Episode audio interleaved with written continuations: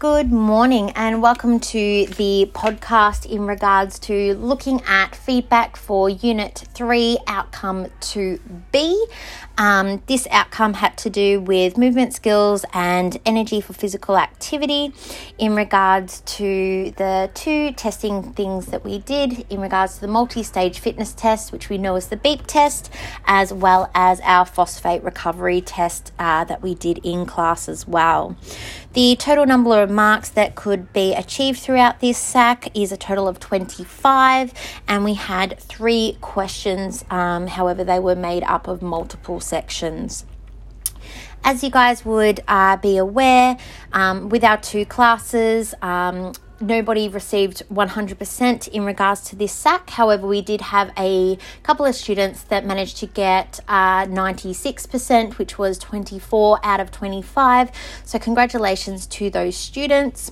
And overall, with our class averages, as I know this is something you like to be informed of, is twelve oh one P E, Uh, averaged a seventeen out of twenty-five, which is sixty-eight percent, and our twelve oh two P E um, averaged eighteen out of twenty-five, which is a seventy-two percent. So once again, only one mark within the two classes, and that is a fantastic average for us to have um, for our spread, and obviously for me to be able to get our rankings as well that have been sent through to V C A R. So what we need to do is we need to start off. Uh, let's go through question number one. Question number one has three parts to it, so an A, B, and C. And all of these questions refer to the phosphate recovery test, with graph one and graph two being provided um, to you to undertake this task. So question one A. Uh, question one A is worth six marks in total, and it is the phosphate recovery test aims um, to test your capacity of an anaerobic sorry, of the anaerobic energy systems. Refer to graph two and use data to assist you to describe the interplay of the energy systems during each sprint. Ensure you refer to data provided to justify your response. So the question states here that we are referring to graph two, so therefore that is the only graph that you need to refer to for this particular question. It is also stating there that we need to describe the interplay for each sprint. It doesn't say anything about the test as a whole. It doesn't say anything in regards to the uh, twenty-three seconds of rest. It is purely looking at the interplay of each of the energy systems during the sprint, and you must refer to the data. So if we have a look on graph two, graph two uh, represents uh, P C system, anaerobic glycolysis system, stored A T P, and the aerobic system. It gives you the contribution um, in which that will happen for each one of the sprints. So the P C system contributes a total of fifty-four percent.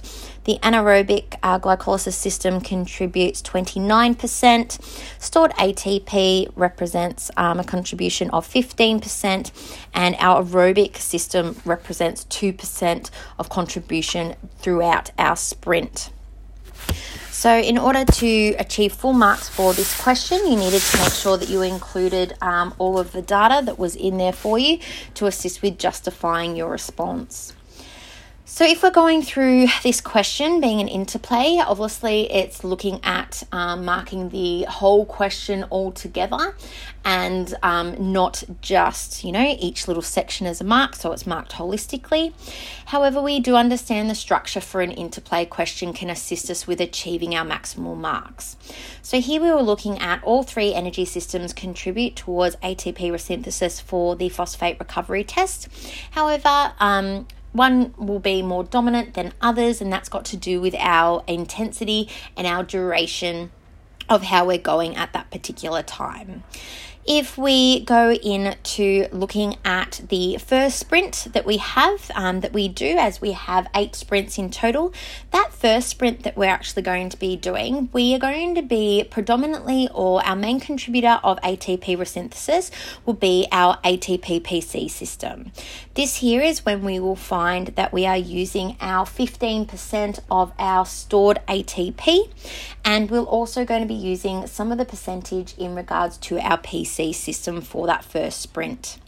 The reason for this is because it is at maximal intensity and very short in duration of the seven seconds. From the sprint two, three, four, and up to five, even some of you could have had up to six, and that was acceptable. This is where the contribution of the A T P P C system will be dominant due to its maximal intensity, its short duration, and that is representative of the fifty-four percent of P C contribution used in graph two. In regards to our final sprints, when we talk about sprint six, seven and eight, this here is when we will find the anaerobic glycolysis system will become the main contributor of A T P resynthesis. The reason for this is obviously we're still trying to maintain a really high intensity, um, so therefore that would be known as fast or high intensity. Um, however, we need to be aware that it does get produced at a slower rate compared to the A T P P C system. So we're not able to um, obviously maintain as high an intensity as we go through. In regards to the aerobic energy system, um, we can see that from the graph, it's only represented by a two percent contribution. So obviously the aerobic energy system will contribute um, throughout the entire time. Um, and however, we will see a slight increase um, when it comes to the last sprint or the second last sprint. And that is, as I said, represented in graph number two as being two percent of the contribution. The overall dominant energy system of this particular uh, phosphate recovery test is once again the A T P P C system that is represented in the graph with the fifty-four percent of P C uh, that is used. Now, some common things that were uh, made errors of in regards to this question was some students referred to graph one instead of graph two. So please make sure that we are highlighting or underlining in the question what graph we need to use. There were some students that didn't use any data at all. So if you're not going to use any data, there's no way you'll be able to get six out of six for this particular question.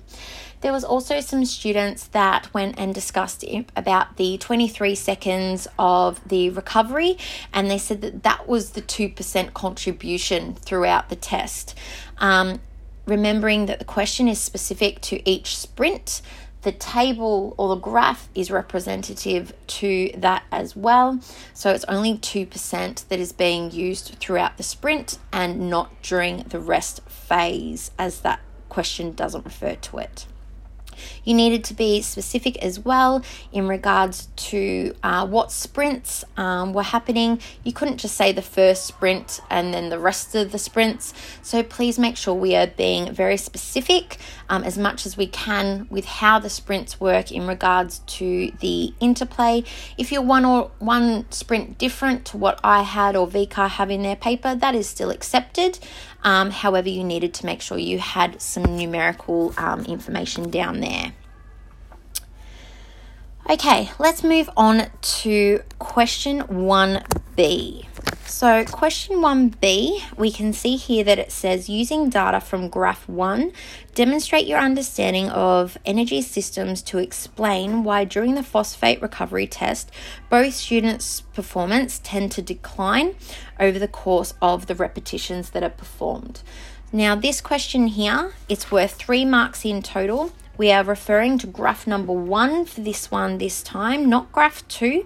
So here we need to be having a look at, of course, both student A and student B, as it's asking us for both students' performance, how they tend to decline. Um, and you could even use simple data in regards to student A. Obviously, within their first sprint, they managed to hit level seven com- in comparison to their final sprint, where they managed to only get to cone number five. Whereas our student B managed to get to the seventh cone on their first attempt and the second cone on their eighth attempt and their final sprint. So you had to have um, that data linking in, of course, with your answer in order to achieve full marks. So some things we were looking for here is that the performance decreases due to P C um, stores that have been depleted.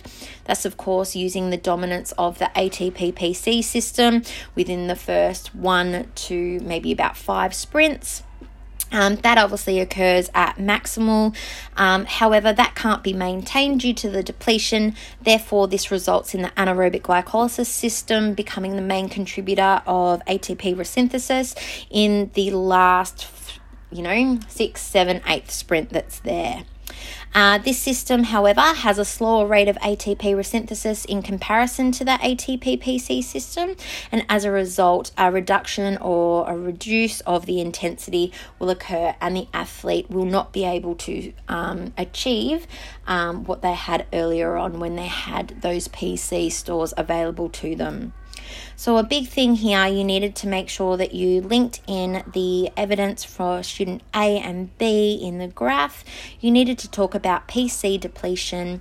You needed to talk about how the anaerobic glycolysis system became dominant. And because of this, we obviously have a slower rate of A T P.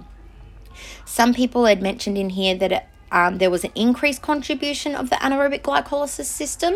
Um, Yes, it does increase, but it increases to the point in which it becomes dominant. So um, it's not just increasing its contribution, it is becoming dominant. And these are some key terms that we need to make sure we differentiate between, as that could be the difference between a couple of marks um, in the end of your exam and, of course, in your S A C papers as we go through.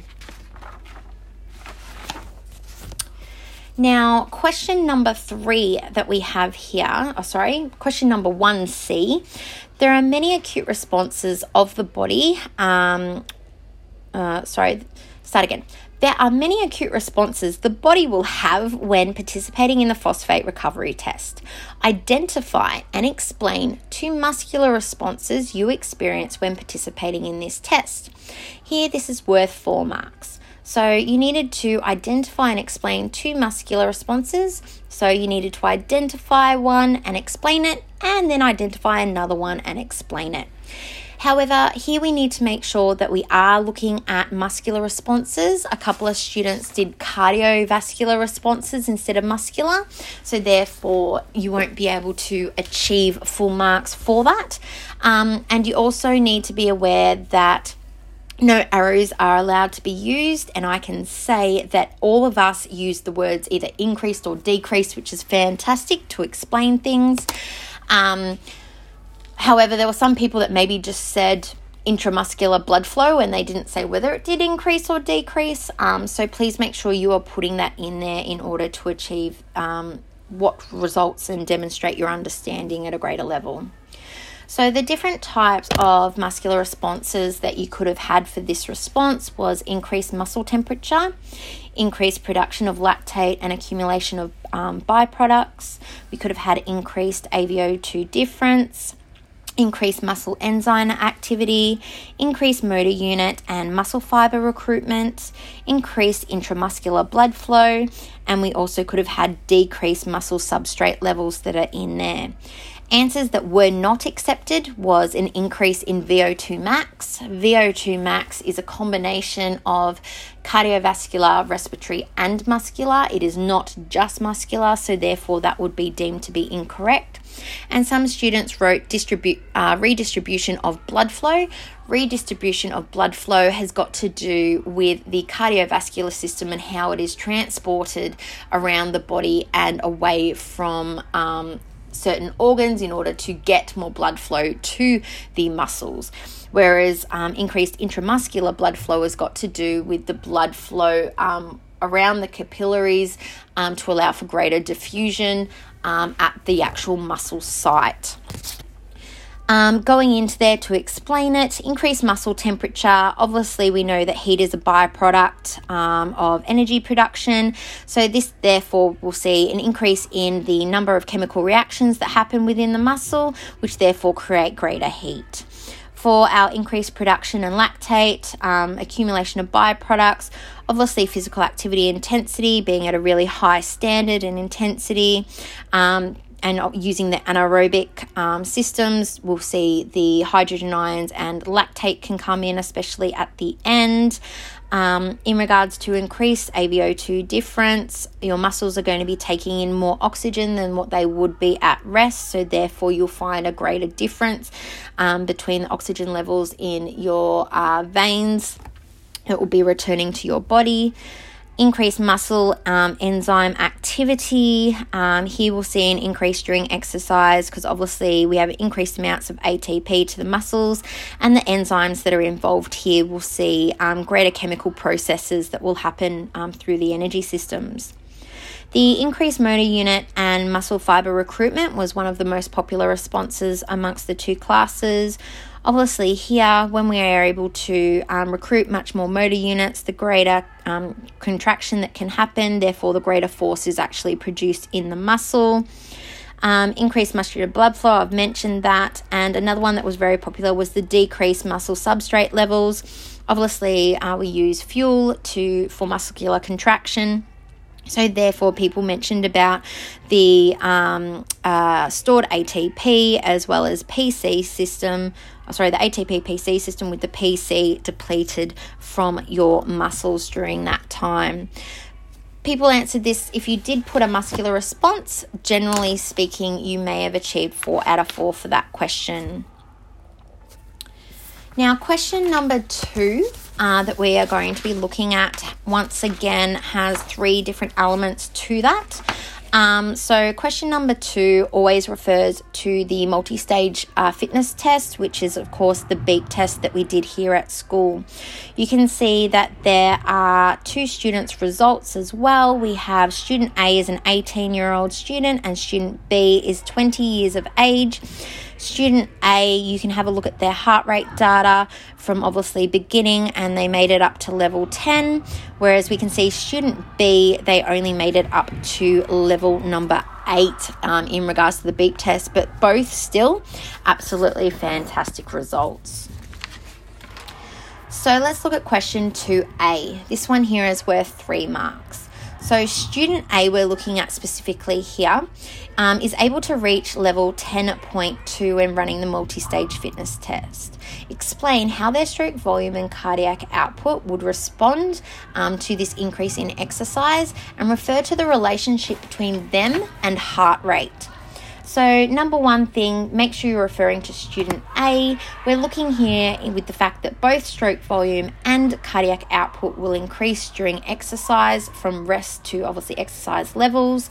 Um, in regards to that, we need to be aware, however, that stroke volume will plateau at about forty to sixty percent of our max heart rate. So here we're talking about submaximal levels. Um, and be aware too that cardiac output is actually a product of stroke volume times by your heart rate. So therefore, if your heart rate will increase, as we can see it does for student A, therefore your cardiac output will also increase, no matter if that be at submaximal or maximal levels that is there.